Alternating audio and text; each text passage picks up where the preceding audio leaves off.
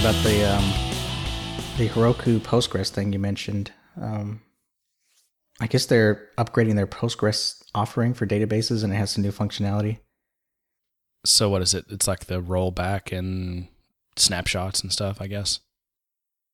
Yeah, it's basically stuff for for admins, for database admins to to kind of help manage the data better. It's not really. I don't think there's anything really front facing um, that any real user of your application would notice, but it's it's all kind of back end database stuff to help you do stuff better and things like rollbacks and all that. That's quite a bit of control though for a for a database as a service. Um, the control to do snapshots and to roll back. I mean, a lot of these database as a service offerings don't don't really give you that. They just they give you a database and you can run SQL statements and stuff, but that's it. So right. that's, that's actually pretty nice. Um, a related thing I saw today actually was that, or maybe it was yesterday, that Amazon, so Amazon has RDS, which is their relational database service. So traditionally they've had MySQL and Oracle, and I think Microsoft SQL too. Mm-hmm. But they just added um, Postgres. So it looks like Postgres is, you know, man, they've had a, a slow but steady trajectory over the past, like, I don't know, what, seven or eight years. Um, they're, I, have they eclipsed MySQL yet?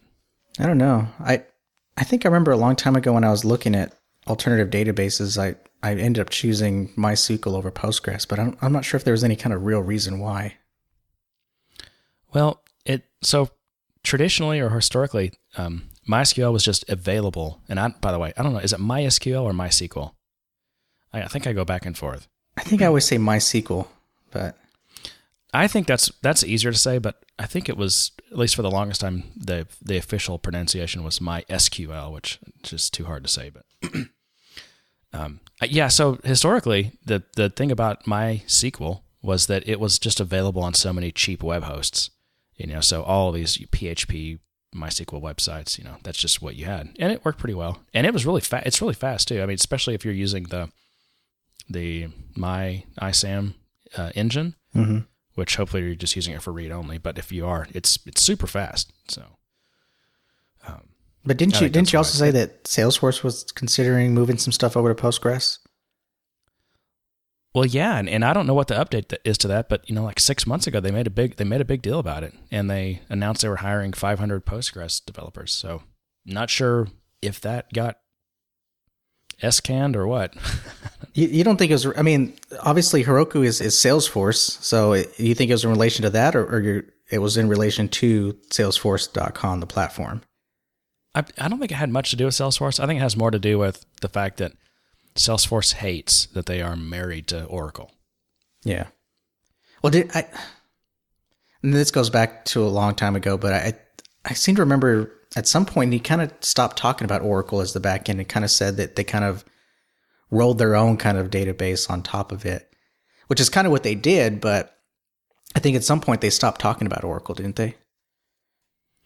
Yeah. Well, I mean, you know, when Salesforce was smaller and getting their start, it was one of those things where, you know, at the bottom of their web page and at the, all their pamphlets, they had like the, the logos of all the big companies that were their vendors. So you'd see like um, BEA and like Oracle and all, you know, but they long since have, you know, done away with that right? Because they don't really need that credibility anymore. But they still, I mean, I think they're very, very. In fact, uh, I saw a pretty interesting article. I think we might have talked about it last week about. Um, and uh, there was some Salesforce engineers at some conference, like a DevOps conference, just talking about all the ridiculously awesome DevOps type stuff they have with Oracle, and like the uptime. Oh, it was, yeah, it was how they manage like hard disks and just they know that you know they're going to have a thousand hard disks go bad a year. All right, I remember you just, telling me that. They, yeah, they've got this, but the, so they plan for that obviously, and just their redundancy, and it's you know it's just it sounds like Oracle is just all baked up into that though, so that'll be hard to replace that. I don't know if again if that effort is ongoing or if they decided that that was just too much work.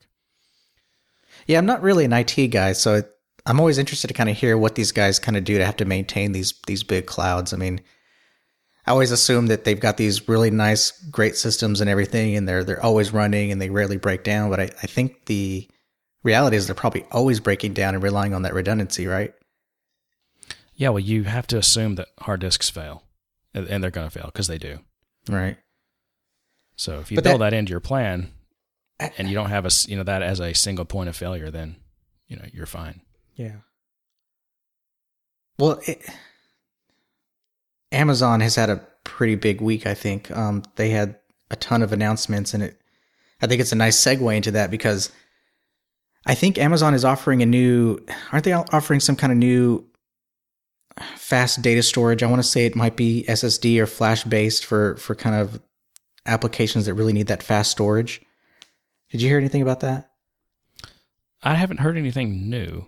that was one of the things that was kind of on my radar, and I, I I meant to read up on it, but I didn't. I was hoping you heard of it. Yeah, I yeah I, I I vaguely know that they do have an SSD storage offering for uh, applications that require just that level of I/O, but Mhm. I'm not familiar with it. yeah, They had their AWS reInvent conference this week. I had some some things on my list to talk about, but I don't know if we'll get to that. But um, one they did announce some. Uh, they well, in addition to you know Postgres on AWS or on RDS, they um, they announced I gue- I think some new instance types and some new pricing. So apparently the pricing's gotten quite a bit better on some of the types. Well, there was two things that I was excited that I saw come across, and that was the the workspaces and the app streaming. I thought those were two really interesting things. So explain the workspaces. So the workspaces is kind of basically virtual servers on their cloud that lets you basically run it's I guess it's the virtual terminal service basically, but um you log in, you log in to the Amazon cloud and you basically stream your OS just like kind of a remote desktop from them. And so it's just always running, and you can connect to it from any machine anywhere. Right? Any machine, any device, so which which makes from the IT side much easier to manage because you're just managing that that Amazon cloud with all your instances of, of everyone's computers, and you have greater control over what they're actually doing on that computer and everything else. And everyone else with their actual computers are just kind of logging in and streaming that um, over the wire. So th- this is the thing that's interesting to me about this is is just that this is an an established marketplace for this type of service. So you've got um, I know Citrix has you know an offering here, and I believe Dell does as well through an acquisition they made a few years ago. Um, that's probably other players as well, but. Uh, the interesting thing about Amazon getting in this is that they will commoditize it and just drive the price down Yeah. and just disrupt the hell out of that business. So that'll be interesting. well, I think it's I don't really.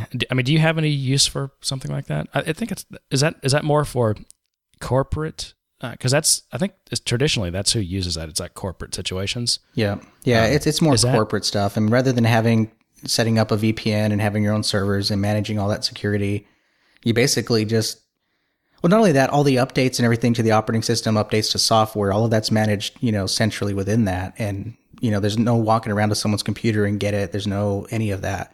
And if someone needs to switch out a computer, loses one, breaks one, you just get them a new one and they log in and they have everything that they had before. And I would assume the storage for it is on you know redundant storage, so you know you, know, you don't have to worry about people's hard drives going bad anymore. Yeah, and then they also kind of called attention to some Active Directory integration and all that kind of stuff. So you know, all of that is kind of seamless as well. Um, of, know, course, with Amazon they also have they also have this VPC, so you can you can actually create a like a virtual private or like a pri- I guess they call it a private cloud within Amazon, and then you can create a persistent VPN connection between that cloud and your corporate network, so that people it's it's almost like they're so I'm thinking if they combine that with this desktop um, transparent or what's the word? What do they call that? The remote desktop, whatever. If they combine those, then even though you're logging into your desktop that's actually running in Amazon, it's like it's on your local network as well. right? And that, uh, So yeah, that that's why the the second thing is extremely interesting to me that I saw, which is app streaming. It's not unprecedented. There are other companies doing that. I'll, I'll kind of. Um, did you hear about it? Do I need to explain a little bit more about that? yeah, I don't know what it is. Yeah, so explain it. Yeah, so basically if you you can develop an application, host it on Amazon, and rather than someone downloading your application and running it locally, they're running it on the Amazon cloud and all they're getting is an as a stream of that application running. So it's almost like a, a entire OS VM except it's specific to your application. Hmm. And, and one of the big things they're touting is kind of HD quality streaming and everything. So it's it's got to be it's going to be you know high res images of your application, so your users should be able to use it and not be able to tell that, that they're not on on their local machine that, that they're actually using it on the cloud. That kind of reminds me of the promise of like teleconferencing and Skype and all these types of things. Like it sounds good, but it really depends on it. Re- I'm sure Amazon's network is great, but the the weak link in the chain there is that that where the user is and what their connection is. Yeah, and they, they kind of addressed that a little bit in the, in the release that that they have some some technology built around um, what your bandwidth is like at the time, and I'm not entirely positive how this works, but it almost seemed like if you really had a really bad connection, you would just stop using the application until it could actually start rendering correctly. Yeah, but I mean that that just sucks if, if that happens. I mean, again, you know, people who work say from home and they have a less than stellar internet connection. I mean, they're just not going to be able to use that. Well, the, the, the target market for this isn't for everyday Excel like applications. This is for graphic intense applications or applications that do a lot of calculation and analytics. So it's meant to kind of offload what would be huge storage and processing power that you would have to use on not so much a computer, but a mobile device, something that doesn't have as much power and resources. And to be able to do the things that you would do with a server or desktop or anything, but render it on this on Amazon and then just stream the content to your to your device.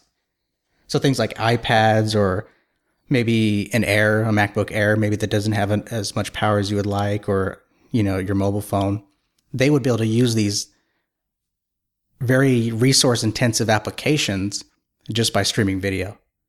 You have to look into that a little bit more. I'm I'm not I still don't fully understand what the difference between that and the the full desktop service is, but sounds interesting.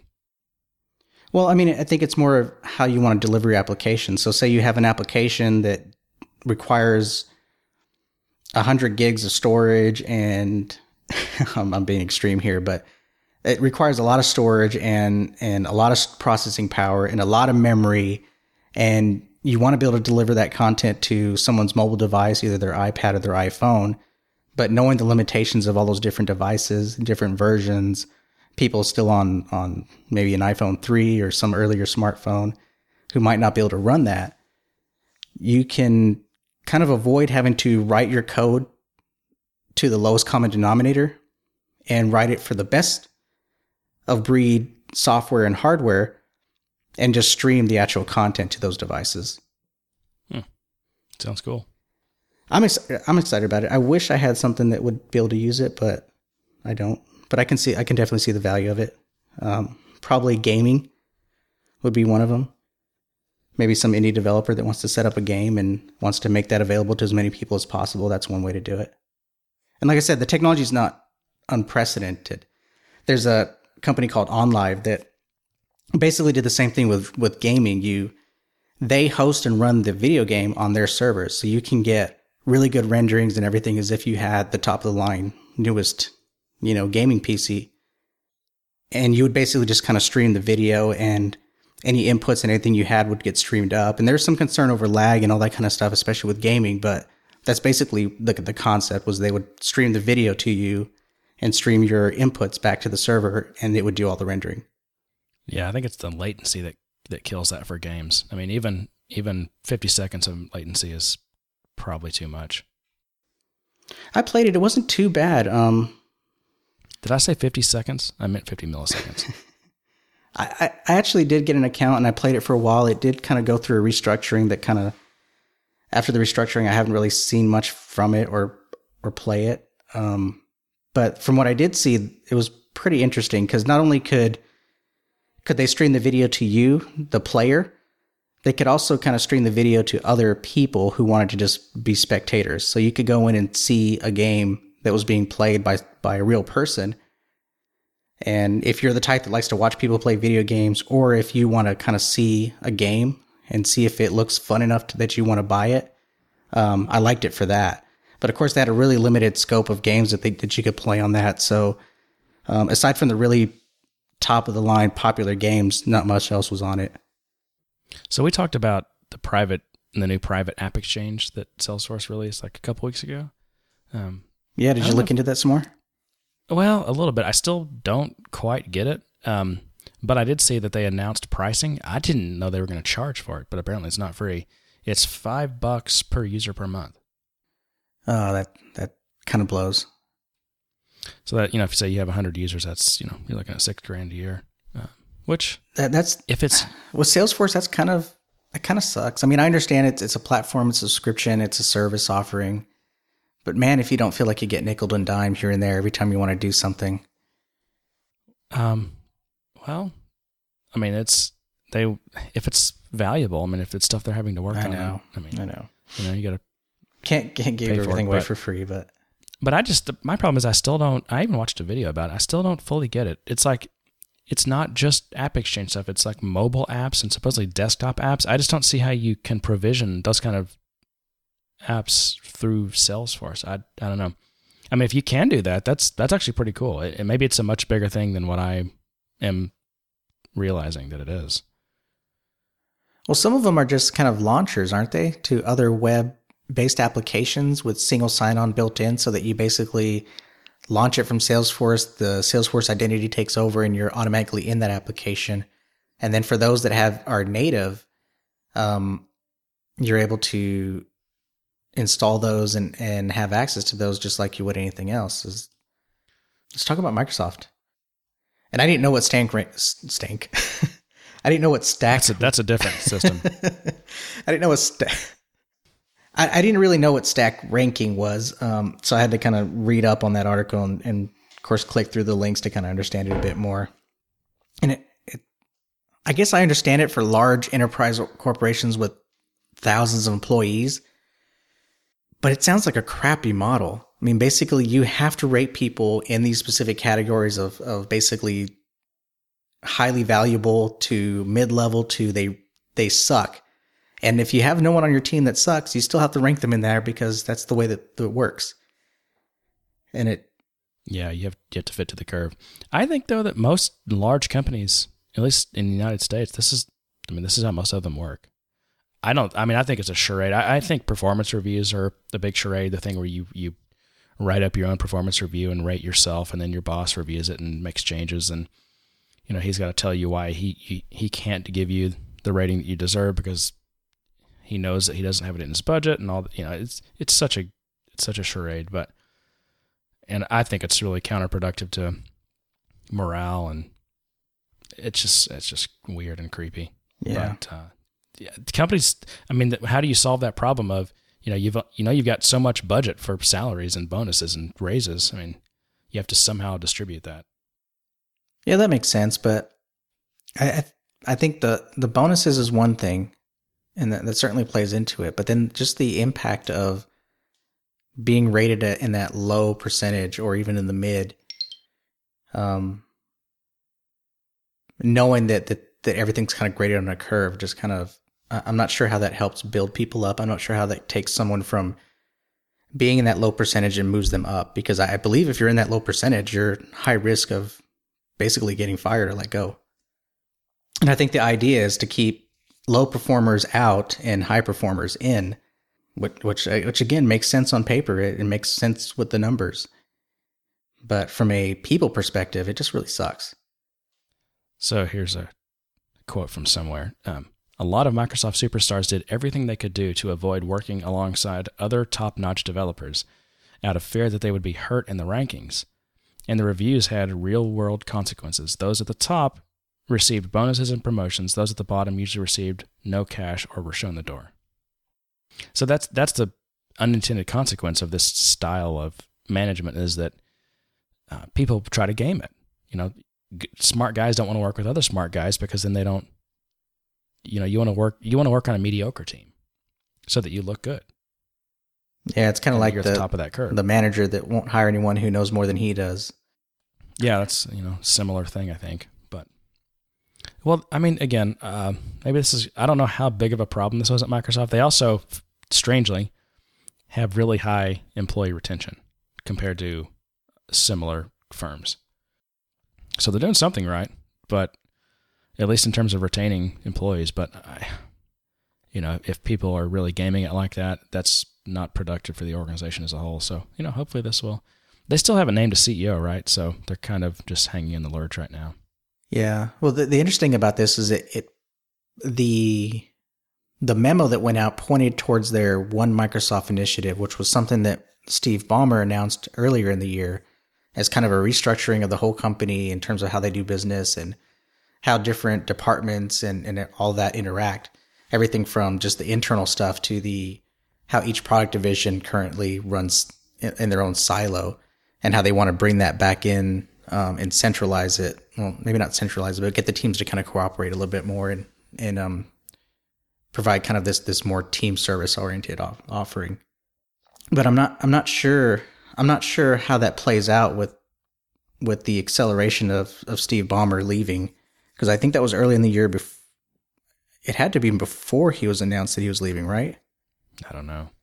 And so I guess you got if you believe that that Ballmer was great at managing the company, but not maybe providing a good vision for the future in terms of their product line, then then maybe this whole initiative will survive his leaving.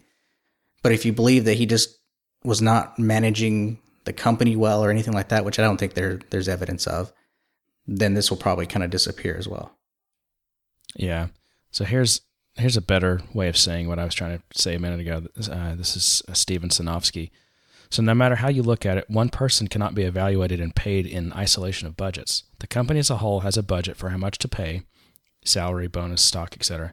No matter what an individual's compensation is part of a system that ultimately has a budget. The vast majority of mechanical or quantitative effort in the system is not about one person's performance, but about determining how to pay everyone within the budget. While it is desirable to distinguish between professional development and compensation, that will almost certainly get lost once a person sees their compensation or once a manager has to assign a rating.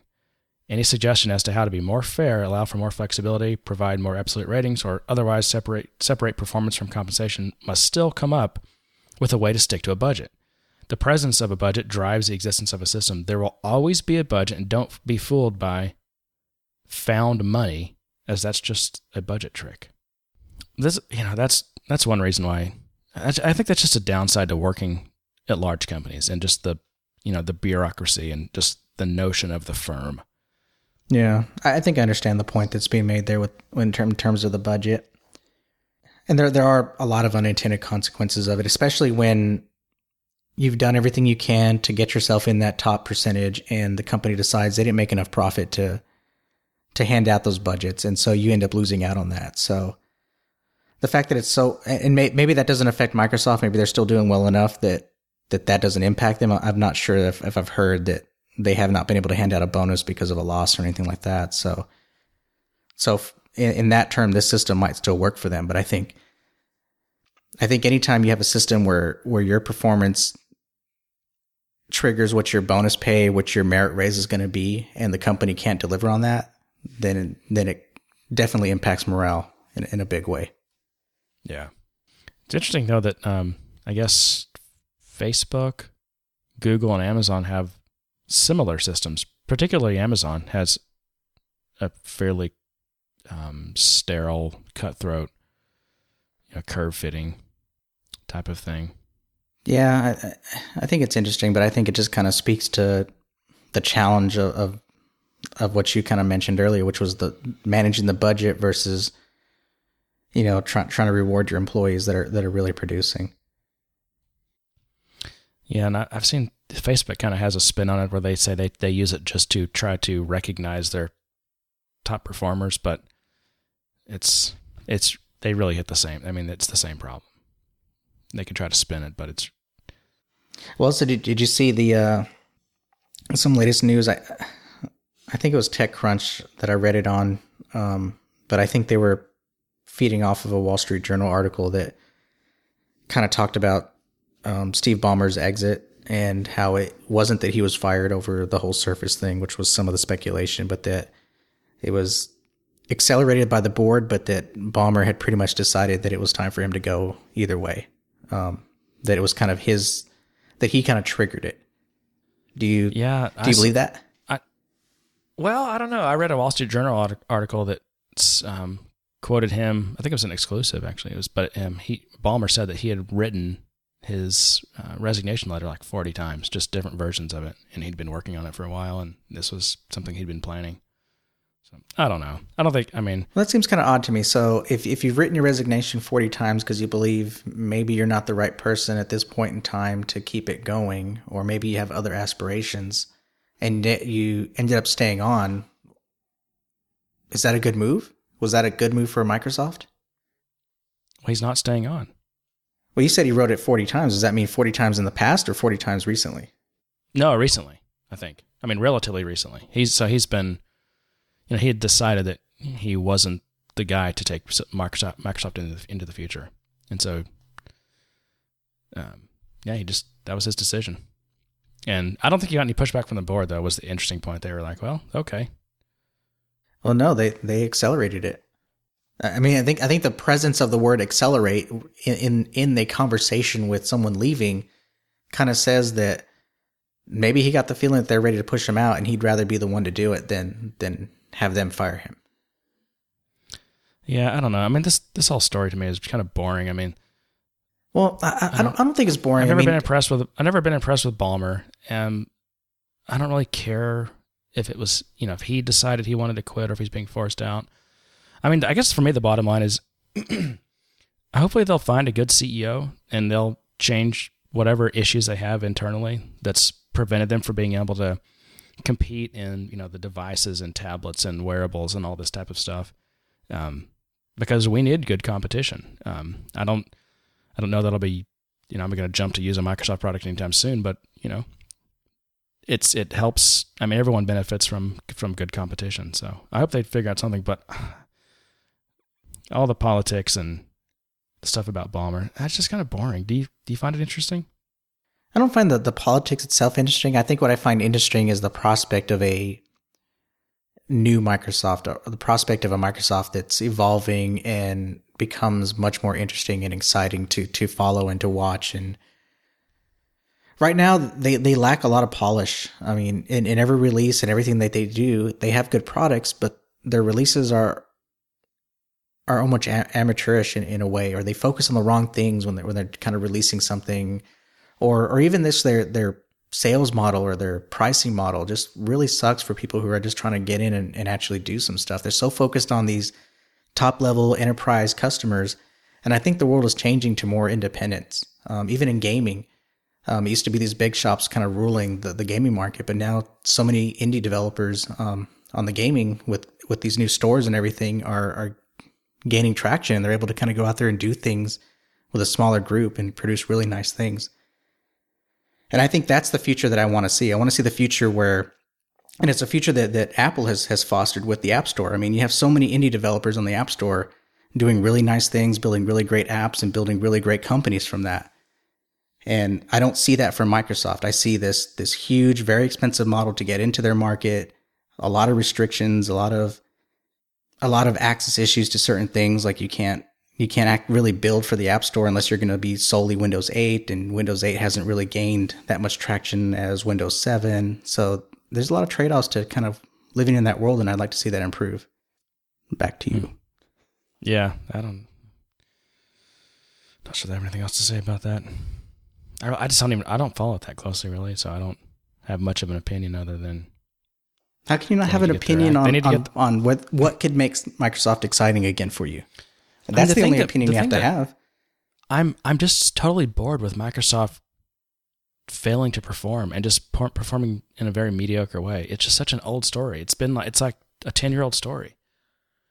I mean, I hope they get better. I hope they can start acting like a small comp- a small hungry company, and I think they should split up into completely separate divisions and you know drop this whole everything's got to promote Windows. They need to figure out. They need to really get off that that Windows cash cow because it's it's really slowed them down in other areas. Yeah, I guess I can agree with that. but now you have an opinion. I mean, that's it. It's just simple and it's, but I don't know. It is what it is. I don't follow them closely because, again, they don't really produce anything that I'm interested in at this point. So, other than just competition, I mean, if they came out, if they had a great phone OS or if a desktop OS, I mean, just keep, you know, keep Apple on its toes, keep Android on its toes. I mean, that's, that's beneficial. I mean, Microsoft's big and they still make a lot of money. They're still, I think, an important place for them, but man, they need to perform. All right. Well, since that's boring you, I'm going to switch conversations on you then. All right. Do you know what a coin is? Are you talking about this credit card thing? Yes. I think it's I think it's interesting. I the more I think about it, I think there's a lot of issues there um, that may or may not allow it to survive. But it's an interesting concept, isn't it? I can't decide whether it's. Oh, so let's describe what it is. So it's this. It's a. It's about the size of a credit card. It, it is. It is exactly the size of a credit card. All right. Okay. So it's the size of a credit card, and it can basically act as any of your credit cards, ATM cards, things like that. It can, I think it can hold up to eight. And Right. What you do is you program it with all with all those cards, and then the only thing you have to take with you is this is this one card, this coin. What's it called? Coin something? It's just called Or coin. coin? Yeah. Uh, okay. So you just have to take this one card, and when you're when you're out and you want to say use your Visa debit card, you put it in Visa debit card mode. You just click the button, and then you hand the card to the person or swipe it, whatever, and it's, it's all good. And then later, if you're out, you know, somewhere else and you want to use your, you know, Mastercard or something, you just switch or your ATM, you just switch switch into that mode, and you've got this one card that can act as all eight cards, and you only have to take one with you. Um, I can't decide whether this is like the best idea ever or the worst idea ever. I, I I feel the same way about it, and I'll let you know because I ordered one out of pure morbid curiosity and wanting to try this technology out because I think it's really cool and it's fifty bucks right now. I ordered one. I saw that. I saw that was fifty bucks limited time, and I I'm, I'm thinking of ordering one too. Now, I do have some some concerns about it though. One is usually when you go to a place like Best Buy or something, they want to see the card, they want to see a signature on it. They're kind of flipping it back and forth, so you're still gonna have to carry your ID. Um, two, the button, even though they they kind of list and say that it tries its best to kind of prevent accidental switching when you press that button, that doesn't mean someone couldn't just go in and tap it and switch to a different card and, and scan it. Well, they could scan all eight of your cards. They with- could. you know, if they have a strip reader, because it that's it's still a magnetic strip. It's just it's a dynamic magnetic strip. Right. So as long as they have a normal car- reader, they could scan all your things. Yeah, and so you said something a minute ago. Um, it, does this is, does this not violate like the terms of service for a Visa and all these different things? Is are are you allowed to make copies of your own card? I'm not sure, and I, I I had that thought as well of whether or not Visa or Mastercard or Amex or anybody else would come back to them and say, "Hey, you can't do this." so I don't know. Um, it might be just one of those really interesting things that ends up going away because I guess because no one's aware of it. Whoever's using it, and and when I end up using it, I'll have to do some education on it every time. I'll have to tell people this is my card. This is the new technology. You just scan it like you would anything else. Try not to press this button because it's going to switch cards on you. Well, I was thinking it'd be cool if, if you either had to enter a code or maybe it like it looked at your fingerprint or something before it let you change modes. Well, that would be cool, but that would kind of make it, that would kind of, it would have to be bigger than it is to be able to swipe. So you'd end up probably with like this thick side and this really thin side for scanning. Yeah, I mean, and that's that's the constraint there when you're if you're trying to make something credit card sized. You know, they have they have VC funding, so I mean, presumably they have done some at least some level of legal homework to know that this is legally speaking is, is feasible. Yeah. Now, I definitely see, you know, I'm, I'm, I don't see I'm to have any problems if I'm walking up to like the gas machine or, you know, doing self checkout or anything like that. I think the only time I really think I might have issues is, like I said, someplace like Best Buy where they, they like to see your card, they like to hold it, they like to, their system asks them for some number on the back of the card and they flip it over and they enter that. Or Did you say restaurants. gas machine? I did say gas machine. Is that what you call it? no, I just, that's just what came out. Okay. I call it a gas pump. I do too, but I said it and I was like, gas machine in, in my head. I, I think I, I crossed gas machine and ATM together or something. I don't know. Whatever my brain did, we ended up with gas machine. But those are the places I think I, I, I see having an issue. Maybe not restaurants because I can at least talk to the waitress and say, "Hey, I'm trying this cool new thing," and um, that probably won't be an issue. But I think the the other places that are kind of a little more stringent on security that that in terms of card and who using it and wanting to see that signature, at least getting an ID, that that might be an issue because there's no name on the card either. Your name's not on it, at least not that I know of. Um, maybe they print it on there or something, but from all the videos and everything I saw, there was no name. Yeah, we'll see. It, it's an interesting idea. Hey, so we're like 40 minutes in, 30 minutes in, something like that. Have we mentioned Salesforce yet? Uh, with Heroku, that's about it. Oh, that's right. But we've got Well, a, we got a. so I- I don't see how we did that because we've got a big Dreamforce conference coming up next week. Well, that and uh, to me, the elephant in the room right now is this um, outage that happened last night. Oh, no kidding. That was pretty big. Yeah. Well, so, they had two outages. they had the outage, and then they had the issue with the Chrome browser updating. well, that was not. That's not their fault. That's Chrome's fault. True, but it was an issue they had to deal with. Yeah. Enough that they had to kind of post that message and have people. I, I actually didn't experience that issue, so I'm not sure how much of an impact it was to to people or, or what it was actually doing that was that was a mistake. I'm assuming it was some rendering issue, but I don't, I don't shouldn't have affected any kind of saving of a record or anything like that. Yeah, I don't know. Like, what? Let me look at my Chrome. What am I on? Probably 32 now, I guess. I'm on 30. Nearly up to date, so I'm behind. I guess I need to close mine. So I think they're up to 32 now because I think 31 was the bad one and Hmm. 32 is the fix. I'm still on 30, so I need to. You know what you'll end up having to do is reinstall the whole thing. If I get I behind on my itself. Chrome updates, I can, for some reason, at some point, it doesn't let me auto update. I have to basically reinstall it. Yeah, I've never had that problem. Uh, I do all the time. And something's wrong with your computer. It's Chrome, Skype. My computer's awesome. So anyway, the the Salesforce outage. I guess they had a migration that went bad. It was a it was like a planned maintenance that I think it was one of those ones that there was not supposed to be any downtime, or if there was, it was you know one of like five or ten minutes. But it did not go well, and they ended up being down for I think about three hours. And so like half of the, I think it was around half or maybe more half of the North American clusters were down for that time, and That just seems so. I think two That seems like such an odd time to do a maintenance is on a Thursday night. They, they usually reserve those for weekends and they give us notice. Yeah, I I know they do them often. I think at least weekly, like these little hot fix releases. Maybe it was something they, that was hot enough that they decided to do it earlier in the week than over the weekend. That could be. Um, saw some funny quotes. Let's see. Yeah, tweeters or tweeps. What are people called who tweet? Are they tweeps? Tweeps complained that their entire business had been left unable to function because they couldn't get to their CRM. Others demanded to know why Salesforce wasn't communicating more on Twitter. it's ironic given that Salesforce puffs on so much. I love Brits. it's ironic given Salesforce puffs on so much about socially enabling its own customers' businesses. Its chief executive touts his services as something allowing stodgy old firms to talk and to talk to and engage with their customers through social media, allowing firms to mine users for new ideas. Embarrassingly, the crash comes ahead of the company's annual Dreamforce conference scheduled for next week in San Francisco. Let's see. This morning, this morning's outage is Salesforce's second crash this year, coming three months after a data corruption took down servers in Europe for nine hours. Ouch. Yeah, Yeah, you know, so okay.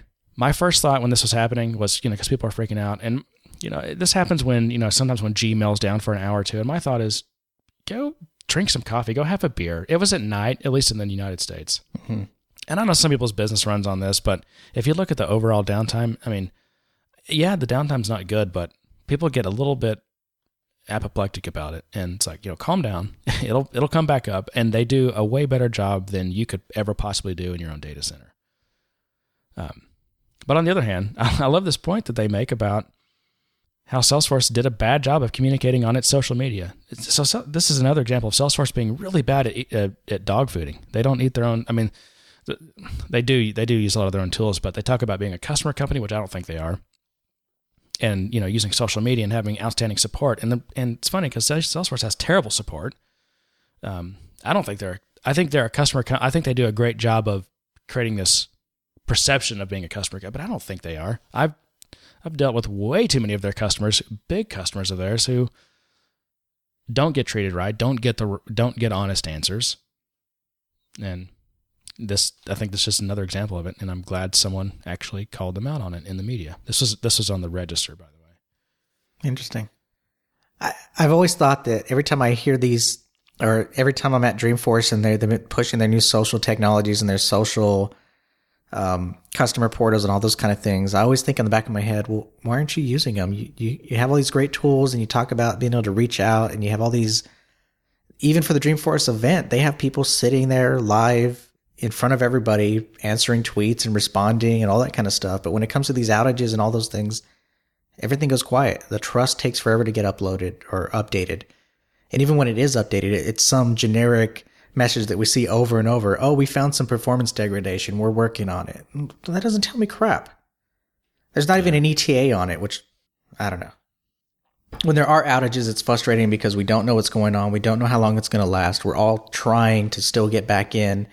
We're all hitting the refresh button as often as we can to, to see when it's going to come back on. I think it would be nice to have a little more communication, a little more ETA so that we can say, oh, it's going to be down for 30 minutes. I've got time to go run and get a coffee. Instead, we're sitting there clicking the button trying to figure out what we're going to do. Or, and and you mentioned it being at night, but there's a lot of call centers. There's a lot of people who are running Salesforce CRM for support, and they have 24 hour call centers, and they have people waiting on hold, and they can't get into the system, which means their their hold times are going up, and that's that's a huge issue for them. Or they can't take orders on their website, and not to mention that for the EU, it was let's see that was that was like around 10 at night, so I guess it was that would have been like four in the morning there, four to six, something like that. So you mm-hmm. know, so the probably most of their morning Salesforce was down. So that's it's kind of a bummer. Well, I think the good news is it doesn't happen very often. When it does happen, it sucks, and we all get really pissed off. But fortunately, it's not a daily occurrence. It's not a weekly occurrence. It's not a monthly occurrence. Um, it's a few times a year. Yeah, no, I agree. You got to give them credit for that. It's it's rare. Um, I think their engineering is is really solid in that area. Um, you know, they haven't really had any. Here's the here's the big thing to, that we know of anyway. They have not had any data breaches. No, and they they, they, know, seem to, at least they, none.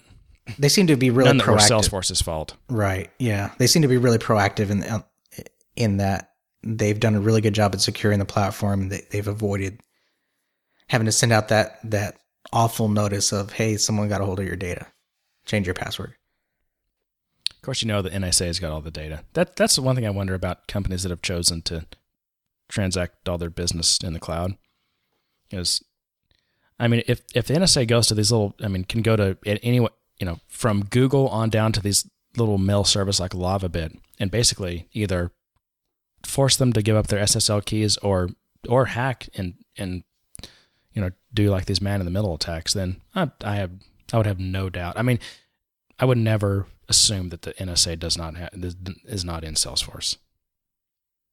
In fact, I, I mean, I'd assume they are. Yeah, but uh, even they even feel if like they need that data, and they're and they don't respect any boundaries. Yeah, it's a it's a convenient way for them to kind of mass mine a lot of that data by going to these cloud providers. Obviously, if they wanted to, they could certainly come to your individual company, no matter big or small, and and, and force you to provide your data. Yeah, well, it's well they don't have. That's what I'm saying. They don't have to, and it's not just mass mining. I mean, the reason they went to LavaBit was to get Ed Snowden's email, and and in an ongoing way, they wanted the guy shut the service down because they were demanding the SSL key so they could in real time mm. be intercepting emails from specific people. So I mean, it happens. Well, which is fine if they work within the law and they get the warrant. The problem is that the NSA was working around that requirement. Um, I believe they're using some other law, and it, it really escapes me. But I think they're trying to release some legislation now in Congress to to try and patch that hole. Well, good luck. I don't think I don't think the public has an appetite for the NSA having more power. No, no, no. The the appetite would be, I mean, the the legislation would be to require that the NSA get a warrant, a a, a warrant for that oh, information. Oh, oh, you're yeah, right. Okay, you're you're saying the opposite. Okay, right. Yeah, no, I agree. I don't think most Americans are you know, and this is a this is definitely a bipartisan thing. I mean, it doesn't matter whether you're conservative or liberal or anywhere in between. Yeah, some people just people don't, don't, have like, the right have, perspective on it. I think they they think, oh well, I'm not doing anything criminal. So what if they're looking at my stuff? But you know, it, it's they they just have the wrong, I guess, perspective on it. I think from my point of view. Uh, uh, so, well, John, I've, I've got a question. I got a question for you. Okay. This is this incredible? Are you guys pumped up and ready to go? no, are you really pumped up and ready to go? I'm pumped up and ready Woo! to go. Yeah. Woo! Yeah. Let's do this. Where's my million dollars? Uh, it, hey, it's it's almost time, man. What it's next week, right? It is. Um, But so I'm not going to be there to hack Friday. away. No, Although I. I have to So I'm- admit, there's there's tons of ideas rolling around my head. Going, I wonder if that's worth a million dollars. Wouldn't it be awesome to win that? well, you're going to kick yourself in the butt when you see the app that wins, and it's probably not, you know, if it's not near as good as something you could build. Right? I have ideas of grandeur though. Any any application I, I dream up of building, it's this industry changing monolithic thing that I have no idea how to build, but it's going to change the world. I mean, that's that's that's what an idea in my head looks like right now. They're not they're not what they should be. They're not simple, intuitive, elegant ways of solving a problem. And that's what good So apps are. You've set your sights so high that you can't get started. Yes, exactly. Hmm. Bummer. We need we need the idea, man. I know you and I could build something awesome. No, it's not the, the idea is not the problem. The problem is keeping them simple, elegant, and intuitive, And executing. and right? executing on that. Right. Ideas are worthless. Yep. Oh man, I, I I can't believe I can't tell you how many times people come up to me with an idea or know that I'm a developer and they have this idea for an app and they're like, "Oh, I've got this idea for an app. I just need someone to build it and we'll be rich." I mean, I don't know if you get that, but I've I've gotten that from a number of people people around me, my father included, who always has some idea of how we can work together and get rich. And I'm going, oh, it doesn't work that way. The idea is worth nothing. It's when you build it and execute it and put it out there, that's when it starts to gain value. Well, so yeah, every, everyone thinks that their idea is worth a billion dollars, and they're not. It's it's the execution. I try not to be that way with my Every- ideas. everyone's got ideas. I, I try to kind of say, yeah, here's my idea for an app because I know it's not worth anything until someone builds it. If you take my idea and go out and build it, good job. You did something I couldn't do. Um, I'm not one of those people that tries to guard my ideas and go, oh, I got a, I got this really great idea. You know, just keep it between you and me because it's it's it's an awesome idea. It's worth billions and this and that and and what nothing comes of it because it's just an idea. I just you're sitting there talking to the guy going, I just need someone to build this and do this and and you're basically telling saying, I have this idea. I just need you to to code it, release it, develop it, support it, and I'm just gonna sit back here and be the idea guy because I like to create. Bull. Am I alone in that? Do you have any id- any people around you with with these big ideas that that think that if you just build it, the money will come? if I had a dollar for everyone that thought they had a million dollar idea, I'd be I'd be a millionaire. Maybe maybe there's an idea in that somewhere. So this, so and you know we've talked about Dreamforce. Um, I, I wouldn't mind. Well, it's gotten so big now. I probably would not want to go. But in years past, maybe five or six years ago, it's something that I, I, I might go to. I mean, I like to go to conferences that are more like the, the conferences I go to are, are developer conferences where it's um, it's very casual. It's it's just a bunch of nerds and developers, right? Um, so this is one thing about Dreamforce and all these Salesforce events that just I'm always. I, it's not that I'm not comfortable because I mean I've got I've got a couple of suits that actually fit and and I've got um, you know a lot of business casual clothing that that's fine. But I'm just you know I usually work from home, so I just I rarely dress like that anymore. I do if I have to, if I've got a meeting or something. But like I know, I, you've been to Dreamforce, but so there's this article it's like what to wear to Dreamforce. I, I saw that. Um, yeah, so you know, this person says, "I notice most most professionals dressed business casual. It's important to feel comfortable, but don't sacrifice elegance." And uh, you know, just the thought of a hundred thousand sales and marketing people and CMOs and wannabe, you know, whatever, it, wearing their and I even it, the- thing that really disturbs me is all the pictures I see of the developers that are wearing like douchebag wannabe salesperson looking clothes. It's like, what are you doing? You should be wearing like shorts and flip flops and a t shirt. It's I just, I, don't know. It's, to me, it's just not my scene. It just, it doesn't, But- everyone's putting on this air of their, they're going to be like the next, you know, I don't know. I just, I just don't. It it is. It's it's totally totally putting on airs. Now for me, every time I went, I went business casual. Sometimes I had a suit only because I felt obligated in certain situations. One, my company was sponsoring me and they wanted me. I'm representing them, so I had to kind of dress um, appropriately for that. See that, that, That just sucks. And- this idea that you're representing your company, so you need to, you know, look like an executive or something. I mean, come on. Well, and the last one I did, I was I spoke at two sessions, so I kind of felt like I needed to look the part as well on that one. But I agree. There's there's plenty of people who I do did show not up. see. I, I disagree with that whole premises that the, the the part has to have a blue blazer on. That's bullshit. Next time I go, I will I will be extremely casual, not not flip flops. But I know that's how Dream- but casual. I know that's how Dreamforce is, which is, you know, reason number seven hundred eighty-two why. But I it's probably not. It's never go to not. They they have they have great areas to sit around and relax. They have beanbag chairs. They have all these really cool places to just kind of relax and be yourself. And the people who are wearing jeans and and their hipster clothes, they're taking advantage of that and they're relaxing. Those of us who are there from the corporate world and enterprise or consulting are all dressed up and, and look like a bunch of douches trying to trying to sell you a new car or used car. I don't know. It just I've I've gotten that feeling the last few times I went as it got bigger. Um, and the more I go, the the less formal I want to be and the more casual I want to be because a I'm having to run around the entire damn city to get to all these damn sessions. Um, which means I would really rather have tennis shoes on than anything else. I, I don't care about nice casual walking shoes or anything like that. I want some damn running tennis shoes, cross trainers, whatever on my feet. yeah. And no one cares. No one's looking at what you're wearing. You know what they're looking at? Your badge. They're looking at the color of your badge that says whether or not you're a customer, a partner, or whatever, so they can figure out if they, you're someone they want to talk to. Oh, duh. reason number 783. The, the first few gonna go to times I went, I was a consulting partner. That was what my badge says. The last two t- two times, yeah, the last two times I went, I had a customer badge, and boy was I popular. Not only was I a customer badge, I was a customer badge for a huge enterprise company. And again, this goes back to you're surrounded by hundred thousand salespeople. Mm-hmm.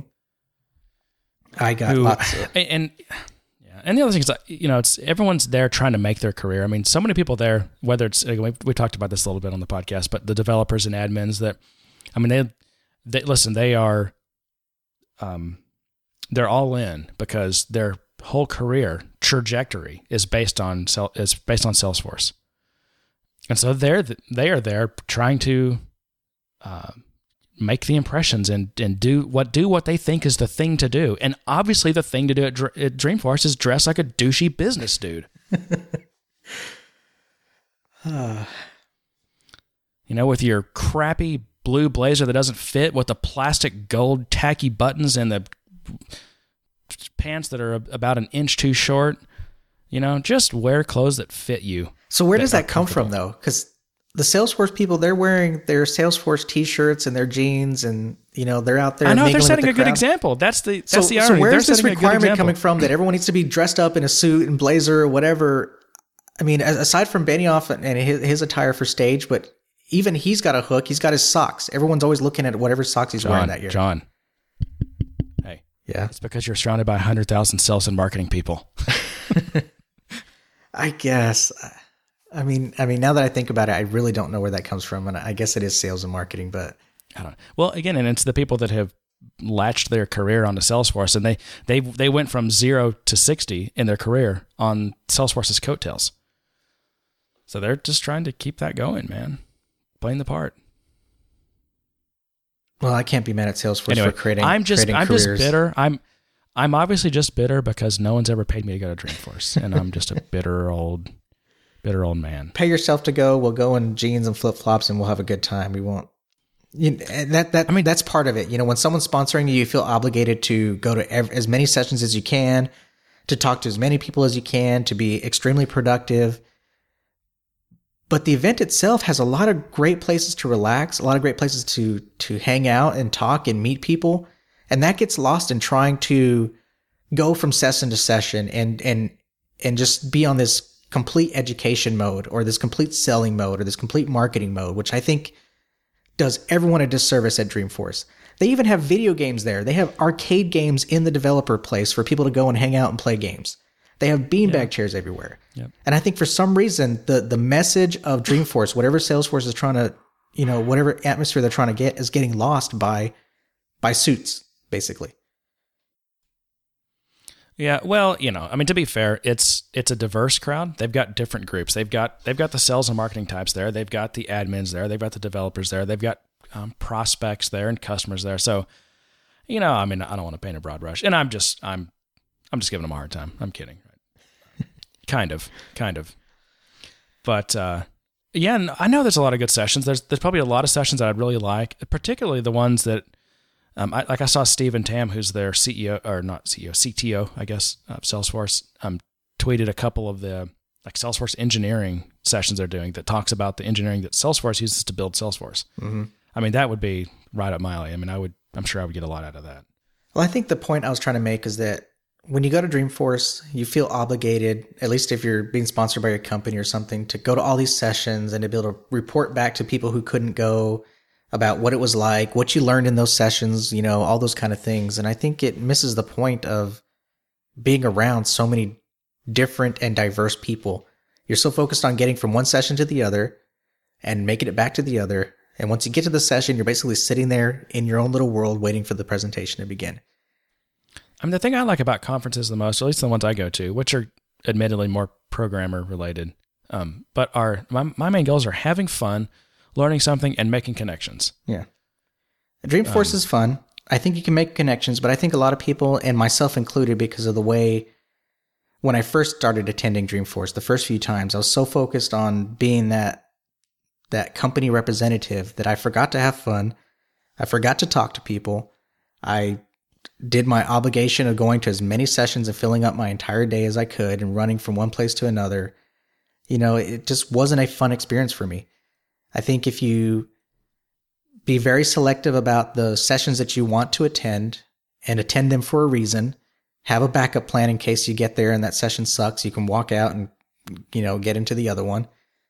But I think leave some some breathing room, leave some room for you to kind of go and hang out at, at and grab a beanbag chair or or go find a game or and you know from there you'll meet people and you'll talk to people and you'll make connections. I think I think that's what these conferences are for, bringing those people together and getting them to talk, not not this mass training session or this mass, you know, marketing pitch. I mean, I, I think bringing all these people together serves a bigger purpose than that. Another Salesforce tip brought to you by John DeSantiago. you went all radio announcer on me on that one. Uh, yeah. you got me started. I know. All right. What else? So we're on the man? subject of training. Um, Let's talk about certification. We got a new logo. A new, oh yeah, new logos. Yeah, we got new logos. Everyone has to update their email signatures with their stupid, do annoying images I don't do that. that cause every email in my inbox list to have the little paperclip. And so when I go to search for attachments in my email history, I can't find what I'm looking for because everyone has a stupid Salesforce certification image along with their stupid company logo in attached as an image in every email they send. Yeah, we need to stop that. Stop attaching images in emails for your signature line. That just sucks. it's it, that should be it doesn't impress email me. etiquette 101 it, it either doesn't come through or it shows up like you said in, as an attachment it does nothing for me I, I just i don't like it it I don't. Yeah, and it's you can't find if you're going scanning through your email looking for some you know Excel that someone sent. You're looking. You're scanning through looking for emails with attachments. Yes, I do it all, all the time. All these emails have attachments because everyone's everyone's logo is attached in as an image. But anyway, yeah. So new. I did you look at them? I, I think I think I saw one. It, I guess it looks updated. I don't really care. You know, whatever.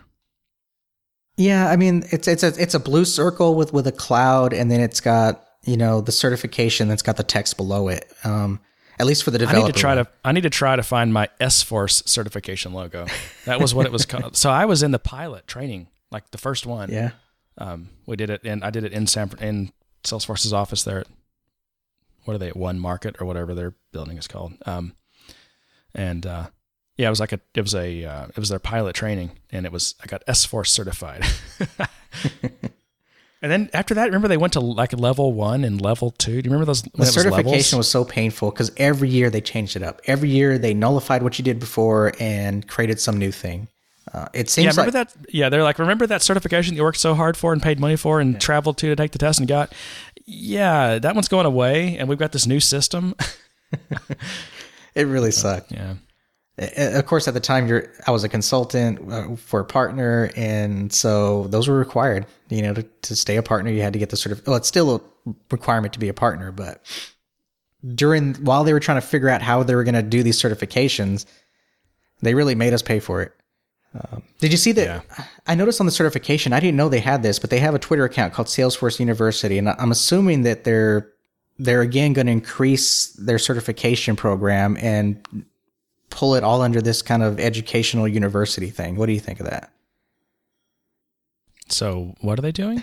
So on their certification, when you go to their new certification page, that kind of tells you about the new um, how you can get certified for all these different things. Um, they have a little section where you can see tweets from from this specific account called Salesforce University, and it's got a you know a branded logo with a big U, and it's got a Salesforce ribbon across it, kind of making it look you know like an ed- educational institution. So I'm wondering Right. if they're getting ready to kind of expand this and kickstart it a little bit more. Um, yeah. Probably so. I mean, it's like every time they grow a new order of magnitude, you, I mean, and I don't blame them. I mean, You kind of have to reboot everything. Yeah. Your certification programs, your partner programs, it, you know, it happens. And, you know, I know they have to charge money for these, and some of them aren't cheap, especially, you know, on the really high end, like that technical architect. Is Yeah. that what it's called? It's like five or six grand. I mean, I don't, you know, the reality is they're, they're really not, I'm sure they're not making money off of that. It's, they're just kind of probably covering their costs, but you know, it's just I don't know. That it's part of the professional consulting certification thing. Just it's just the culture, right. which uh, naturally I don't like because I'm, you know me, I'm the uh, the cantankerous old counterculture guy who has to complain about it all. But you know, I begrudgingly participate. I just hope whatever they do, it's it's fair and backwards compatible to those of us who have kind of been doing this for a while and trying to maintain our certifications. Hey, do you ever run across Sugar CRM, or do you ever work with it, or I never worked with it. I mean, I've seen it everywhere, um, and especially if you go to Dreamforce, oh, do they do like a? Do they Yeah. try to crash the party? they they crash the party along with you know a few others. that That's always in- makes people look so lame, doesn't it? There was a I big think. article about. Um, I think it was IBM Oracle. that did it for for. Oh, you're right, for- IBM, yeah. against uh, Amazon. it's it's like it's like the it's like trolling, right? They're just kind of just trolling a conference. I don't know. Yeah, I think it's lame. Yeah. So anyway, I saw that. Uh, just this is just a little thing. Sugar is Sugar CRM is hoping to gain inroads against its much larger rival Salesforce.com with a revamped user interface. It says places emphasis on the needs of individual individual users, not business managers seeking a wide view of sales activity in their company. Which actually, now I haven't seen this. So they call it a, their user first design approach Mhm. um, which I think is interesting because a lot of times when you roll out Salesforce, everyone who's going to be a user, not everyone, but I mean, a lot of the people, I think they feel like, oh gosh, this is another tool that they're going to use to beat me with. And, and Right. put, I'm going to be under the microscope. They're going to watch how I use this and all the data that I put into it. That's kind of an interesting spin on it. The problem with that approach is that individual users don't make the purchasing decisions on the CRM system. No, they don't. yeah, no, no one's come come to us and said, "Oh, we want to implement this system because our users want it." No, it's it's they they have some real business metrics and, and need that, that they need to get out of it, and the users are the ones that supply that data.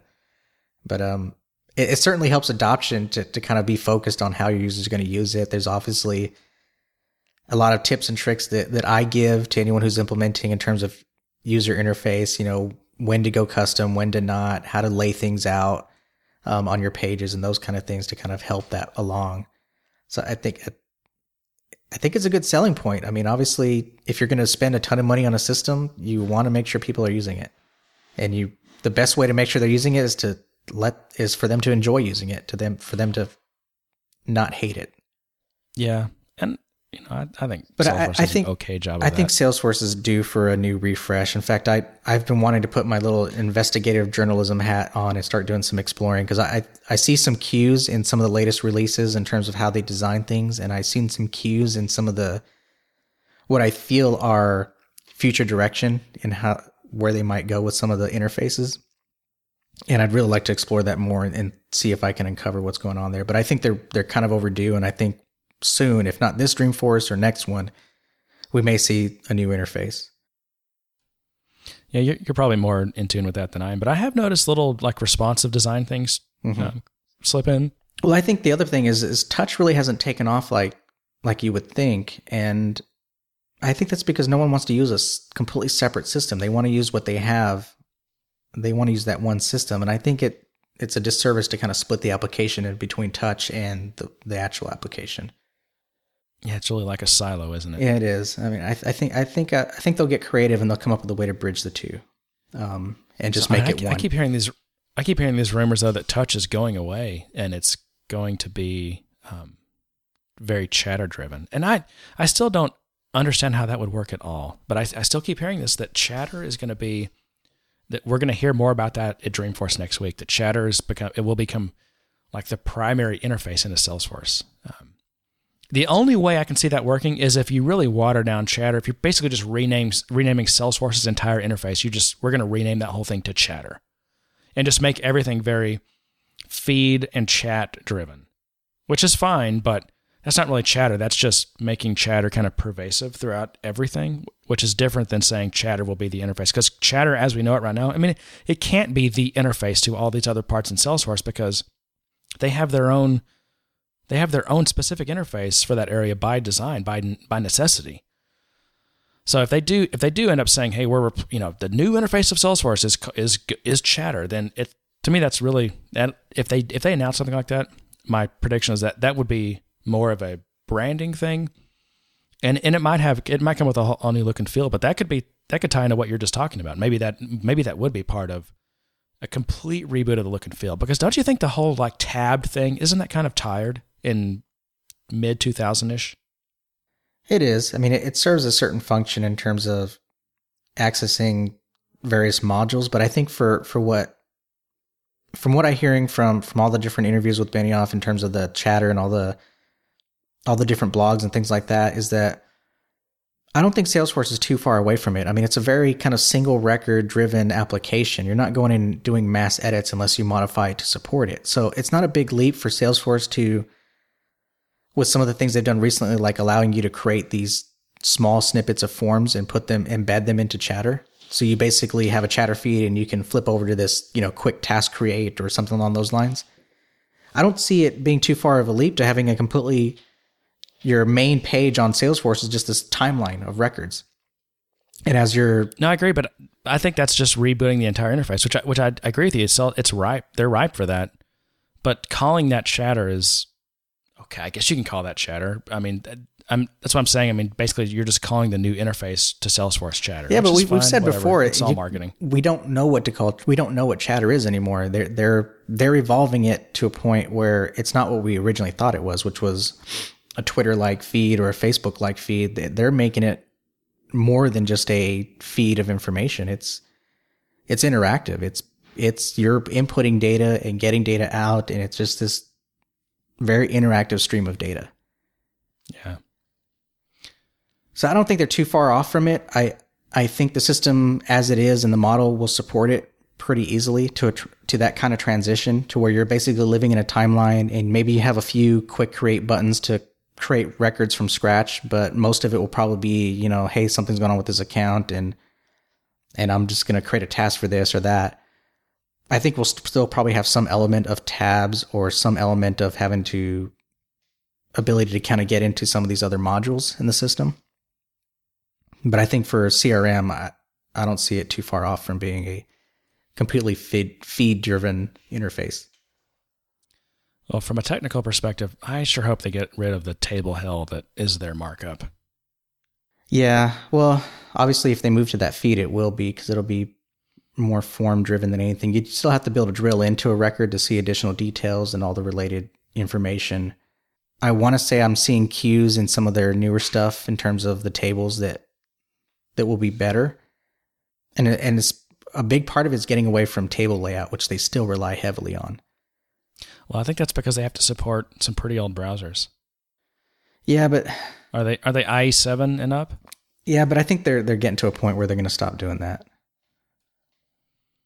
I mean, if they can, but I mean, Salesforce is they're like they're the to the point of like enterprise legacy now. I mean, they're they got to support these big companies that are running really old browsers.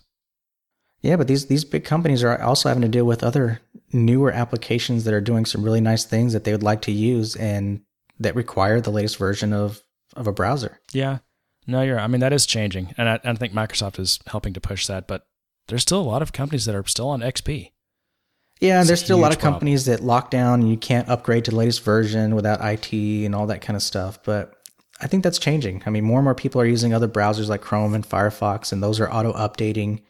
Um, so they have a way to use the latest and greatest. And even Salesforce still has features that they release that that say if you're going to use Chatter, you have to be on the latest browser. You know, you can't. It's not going to support you know IE six or whatever.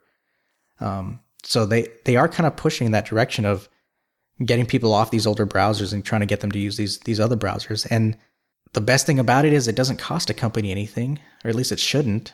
I mean, Chrome is free, Firefox is free, um, and of course IE comes It's with not. Windows. It's not about the cost. It's not about the cost of the browser per se. It's it's it's two things. It's it's that they have. Well, one is that they're on XP, and that is a cost thing. Just that migration is hugely expensive if they're stuck on an old OS. But XP doesn't prevent them from they- using Chrome, hang on, does hang it? On. Hang on. All right. Hang on. The other thing is the other thing is that they've got these um, internal applications, that, in, in-house applications that require uh, that they require the bugs that are in like IE6 and IE7 in order to even work right. Maybe for internal stuff, but if, if they if they're trying to reach customers with that kind of technology, they're losing out on a lot of customers. Well, no, this is just internal stuff. I mean, they're not. This is not anything they're exposing to the world. It's just internal, Yeah. like And- and for those- corporate applications. It's the expense logging application and the vacation request application and all that stuff. And I don't really have a lot of And the sympathy. really old, I don't have the a lot, really old version of SAP or something. I don't have a lot of sympathy for those. I, I think they need to upgrade. They need to. Well, I don't either. I mean, I just you know, you and I both despise that kind of crap. But and there's really very no reason that they should be doing doing that anymore in this day and age. And especially if we're talking in the world of Salesforce, they can put that stuff in Salesforce with a with a bunch of point and clicks. So I mean, in the world of Salesforce, customers who are using Salesforce, they have a way out of those things. They have a way out of their their legacy ActiveX components. You know, they have a way to put that somewhere that's more accessible and gives them a way to kind of keep the systems updated. yeah, And, and, and that we've got Amazon now. They can just stick everyone on Amazon and everyone stream their systems. There you go. Uh, I think. I mean, again, companies are already doing that. You know, like I said, Citrix and Dell and some of these other providers, eh, they already have that type of service that people are using. So I think Amazon's just they're jumping into that business and probably going to disrupt it. I, th- I think it's a good option Yeah. for you know big companies. Um, all right, we're running long, but I, I just wanted to at least mention um, Pivotal had their they had like a big um, announcement this week that um, it's basically around what they're calling Pivotal One, which is their implementation of Cloud Foundry. Hmm. Um, I still haven't done much with Cloud Foundry. I want to check it out, but so Pivotal, it's it's their um, I guess it's like their distribution of Cloud. So Cloud Foundry is um, it's an open source or like free, almost like a true platform as a service. So it's it's the it's the an actual platform as a service. So you can build your application targeted towards Cloud Foundry, and anywhere where Cloud Foundry will run, whether it's like you know Amazon or OpenStack or whatever, um, you can your app will run on. It's it's like a, a guaranteed set of services, right? Mhm. And I don't know why it took them so long, but yeah, Pivotal they're they've now released their you know commercial distribution of that. So if you want to build for Cloud Foundry and you want corporate support and all that, you can you can do you can buy Pivotal One. Um, so I, I um, they had a webinar this week. It it looked like it was completely pre-produced, um, but it's pretty interesting. So it's got you know everything from compute to database to um, even like Hadoop for big data stuff. so it's just all these all these services, and so you can build you know all kinds of advanced applications on that, and yeah, it's pretty cool. So that's what I at least wanted to mention it because I think it was a fairly big thing in terms of the cloud world, cloud computing. Yeah, I hadn't heard of that. I'll have to check that out. It sounds really interesting. They call it their, or people are calling it like it's like a Google in a box, which Right. doesn't mean search engine. It means like, it means. I think it's actually more of a more of a reference to like when you build if you work at Google and you're going to build an application, hmm Google has all these services, whether it's like, you know, I don't think they use whatever replaced Bigtable, but just all these services that you build your app on that it uses that are designed for really high scale. Right. And that's kind of what that's kind of what Pivotal is, or that's kind of what Cloud Foundry is. It's like this guaranteed set of services. You can build an app, and anywhere anything that is running Cloud Foundry, you can deploy your app to that. so it's portable. Right. But anyway, yeah. So I'm gonna look into it more. But Awesome. um, yeah, we're running long, so let's wrap it up. All right. What are you drinking? Uh, I went to my old favorite, Little Jack and Coke. Jack and Coke. I've got a Negroni, which is I guess it's Italian, but it's um for people who don't know, it's it's kind of equal parts of gin, sweet vermouth, and Campari. And Campari, for people who don't know that what that is, is like a it's an Italian liqueur. Uh-huh. I think it's orange based, but it's really really bitter. so it's like the so you have this really bitter Campari, but it's somewhat balanced by that sweet vermouth. But it's definitely still a bitter drink, um, but it's pretty darn tasty. And I, I get like a, I'll like zest an orange, get like a big piece of zest, and I'll like express it all into the glass before I start building the drink. Right. So you just kind of have this orange flavor throughout as well. It's tasty. No, I normally drink these like before dinner, but I just I wasn't in the mood for it. So because it's late, we record these at night. Yeah, it's it's been a long week, and I actually hadn't had my old standby, my Jack and Coke, so I figured I'd uh, pour one up and enjoy it. Cool. Sometimes I think I get too complicated with my drinking choices, so it's always nice to go back to the simple stuff. yeah. Yep. No, I agree. And with that, All I right, think John. we have a show, don't we? I think so. And to that, I say good day, sir. Good day, sir.